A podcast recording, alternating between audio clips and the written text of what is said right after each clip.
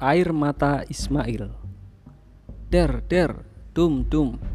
Suara tembak dan bom Membombardir negeri tercinta itu. Sudah tak mengejutkan lagi. Suara-suara itu selalu menemani siang dan malam. Jantung yang berdegup kencang diliputi kecemasan, kegelisahan, dan ketakutan menyeruak di lubuk hati. Satu persatu tetangga menghilang. Saudara, bahkan keluarga Rumah untuk keluarga berkumpul kini telah luluh lantah, tak bisa didiami lagi. Lapangan bermain pun porak-poranda. Teman-teman bermain berguguran. Duga, duga, dan duga. Itulah yang menyelimuti.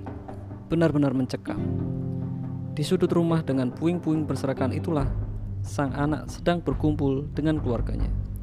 Setiap hari hanya berada di dalam rumah, tak berani melangkahkan kaki keluar ada ayah, ibu, dan kakek yang kini bersamanya. Anak berusia lima tahun itu duduk di pangku sang ayah. Ahmed, kalau sudah bisa masuk sekolah nanti, belajar yang benar ya, biar pintar. Nasihat sang ayah sambil mengelus-ngelus rambut anak kesayangannya. Ia sangat sayang sama Ahmed, karena satu-satunya buah hati yang masih hidup. Kakak Ahmed dua hari yang lalu meninggal karena terkena serangan bom yang bertubi-tubi. Ahmed mengangguk. Air matanya terurai. Tapi kapan ya? Kapan Ahmed bisa sekolah? Tempat tinggal kita sudah porak-poranda. Ayah mengusap air mata Ahmed. Loh, kok nangis Ahmed? Gak boleh cengeng, harus kuat dan yakin. Pasti negara kita akan kembali nyaman nak. Kamu bisa pergi ke sekolah dengan lancar. Tapi Ahmed takut ya. Kak Hasan ketika berangkat sekolah terkena tembakan. Kak Hasan akhirnya meninggal. Ya, Ahmed kangen sama Kak Hasan. Ya, Ahmed gak bisa bermain lagi dengan kakak rintihnya, menjadikannya semakin menangis keras. Baunya terkuncang. Ibu dan kakek yang di samping mereka pun ikut menitikkan air mata. Ayah berusaha menenangkan. Sayang, sudah jangan bersedih. Kak Hasan sudah tenang. Pasti Kak Hasan selalu dilindungi oleh Tuhan. Kak Hasan akan sedih kalau Ahmed terus-terusan bersedih. Sudah, jangan menangis lagi. Ayah menenangkan sambil mengusap-usap air mata Ahmed. Sebenarnya di dalam hati sang ayah pun benar-benar lara. Sedih mendengar pernyataan sang anak. Tangis Ahmed pun mulai mereda. Ayah, Tuhan akan selalu melindungi kita kan? Ayah tersenyum. Pastilah nak, Tuhan akan selalu bersama dengan kita. Tuhan pun akan melindungi kita. Makanya, kamu selalu berdoa ya. Ahmed mengangguk-angguk.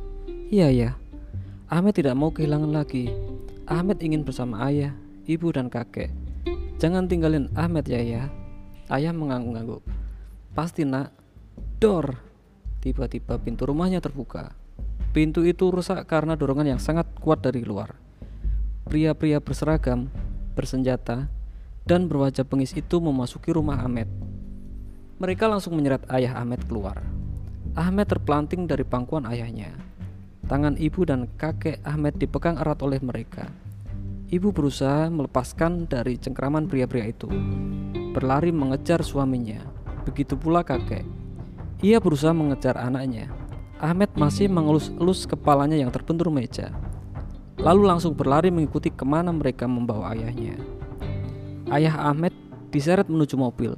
Pasti ia akan dipenjara bersama yang lain. Seakan-akan canda tawa bersama ayahnya hilang seketika. Ahmed berlari sambil berteriak, "Ayah, ayah, jangan bawa ayahku! Lepaskan ayahku!" Ahmed berusaha memukul pria berseragam itu. Meskipun tingginya baru sebatas kaki musuh, ia terus memukul, bahkan hampir menggigit. Namun karena kecilnya tubuh Ahmed, kaki musuh pun secara otomatis menendang tubuhnya. Ibu dan kakek pun menolong Ahmed. Ayah, ayah, jangan tinggalin Ahmed. Jangan bawa ayahku. Ahmed terus saja mengejar. Tak peduli dengan luka di tubuhnya, ia ingin menyelamatkan ayahnya. Ayah, teriak Ahmed yang tidak ada respon sedikit pun dari penjajah negerinya itu. Hanya debu yang bertebaranlah yang menjawab cerita sang anak. Ayah Ahmed yang kini meringkus di mobil penjajah itu pun tak bisa berbuat apa-apa. Hanya berdoalah yang ia lakukan. Ia pun menitikkan air mata melihat tingkah anak, istri dan ayahnya di kejauhan. Tetapi ia yakin, suatu saat nanti pasti akan berkumpul kembali bersama keluarganya. Ahmed terduduk lesu bersama sang ibu dan kakek. Tubuhnya lusuh karena bergelut dengan debu. Ayah, kapan ayah kembali? Katanya ayah nggak akan meninggalkan Ahmed. Ayah jangan tinggalin Ahmed. Ibu pun tak henti-hentinya memikirkan air mata, menitikkan air mata. Tetapi ia berusaha menenangkan Ahmed. Ahmed, sudah nak, ibu yakin. Sebentar lagi ayah kembali. Ahmed nggak boleh cengeng seperti ayah bilang tadi. Ahmed harus kuat. Ahmed sangat sedih. Ia teringat saat-saat bersama ayahnya. Ia tak menyangka akan secepat ini ia berpisah dengan ayahnya. Dan kini kita tak tahu lagi apakah ia akan bertemu ayahnya lagi. Bisa saja ayahnya tidak akan kembali selamanya. Mail kenapa? Tanya Paim. Paim heran mendapati Mail menitikkan air mata. Air mata Mail terus mengalir. Mail buru-buru menghapus air matanya hingga ia nggak mau kelihatan sedih. Ah, nggak apa-apa. Ngapain sih kamu ngurusin aku? Jawabnya ketus sambil berusaha menutupi kesedihannya. Baim dan Mail pun pulang bersepeda santai. Mail masih terlihat murung. Baim enggan mengajaknya bicara. Sesampainya di rumah, seperti biasa sang ibunda tercinta menyambut dengan manis di depan pintu rumah. Assalamualaikum anak-anak Umi yang soleh. Baim dan Mail menjawab serentak. Hanya saja Mail berkata lirih. Umi pun langsung tanggap. Loh loh loh loh. Bentar, ada apa ini? Pak Im terdiam. Dia tahu pasti Umi curiga dengan sikap Mail yang tidak seperti biasanya. Enggak ada apa-apa kok Mi, jawab Mail sambil buru-buru melangkah, melangkahkan kaki ke dalam ke dalam. Eits, tunggu dulu. Jika Umi. Umi belum selesai bicara nak. Umi menoleh ke arah Baim. Baim mengernyitkan dahi pertanda ia juga tidak paham. Umi memeluk Mail sambil mengelus-elus rambutnya. Tiba-tiba, mata Mail terlihat memerah. Ada apa sayang? Tanya Umi dengan penuh kelembutan. Umi, ujar Mail iri. Iya sayang, ada apa? Umi, Mail takut. Takut kenapa nak? Mail takut kehilangan Umi, Abi, dan juga Kak Baim. Baim terperanjat. Lalu dia mendengarkan dengan seksama apa yang dikatakan Mail. Tadi di sekolah, Bu Guru memutarkan film. Oh iya, film apa sayang? Tanya Umi antusias menanggapi ucapan buah hatinya itu. Dari situ Pak Im nampak terlihat paham. Dia juga tahu apa yang diputarkan di sekolah tadi. Film tentang kisah seorang anak di Palestina. Mael pun menceritakan runtut seperti yang ada di film tadi. Ia terseduh. Mael takut, Mi. Mael takut ditinggalin Abi, Umi dan Kak Baim pergi. Huhuhu. Umi tersenyum, lalu mengelus-ngelus pundak Mail. Ia senang melihat Mail yang bisa menyadari hal tersebut. Ismail sayang Umi enggak? Mail mengangguk. Sayang Abi, Mail pun mengangguk. Sayang Kak Baim, Mail mengangguk lagi. Nah, Mail harus bersyukur pada Allah. Ma Mail masih diberi ke keluarga yang lengkap. Ada Umi, Abi, Kak Baim yang masih tinggal bersama.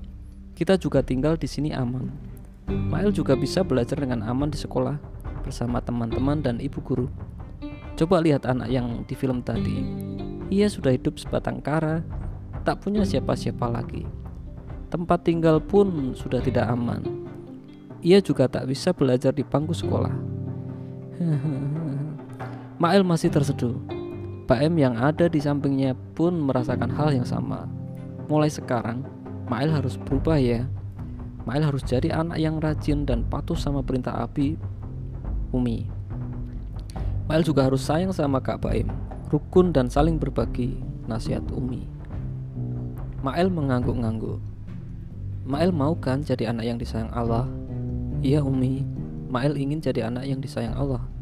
Umi tersenyum. Alhamdulillah batinnya. Oke, let's go, bagi Umi mengejutkan. Umi memang seru, tiba-tiba memecah kesedihan. Mari segera ganti pakaian, cuci tangan dan kaki, lalu siap-siap makan ya. Umi masakin spesial buat Mail dan Paim. Hore, teriak Paim dan Mail. Alhamdulillah, potong Umi.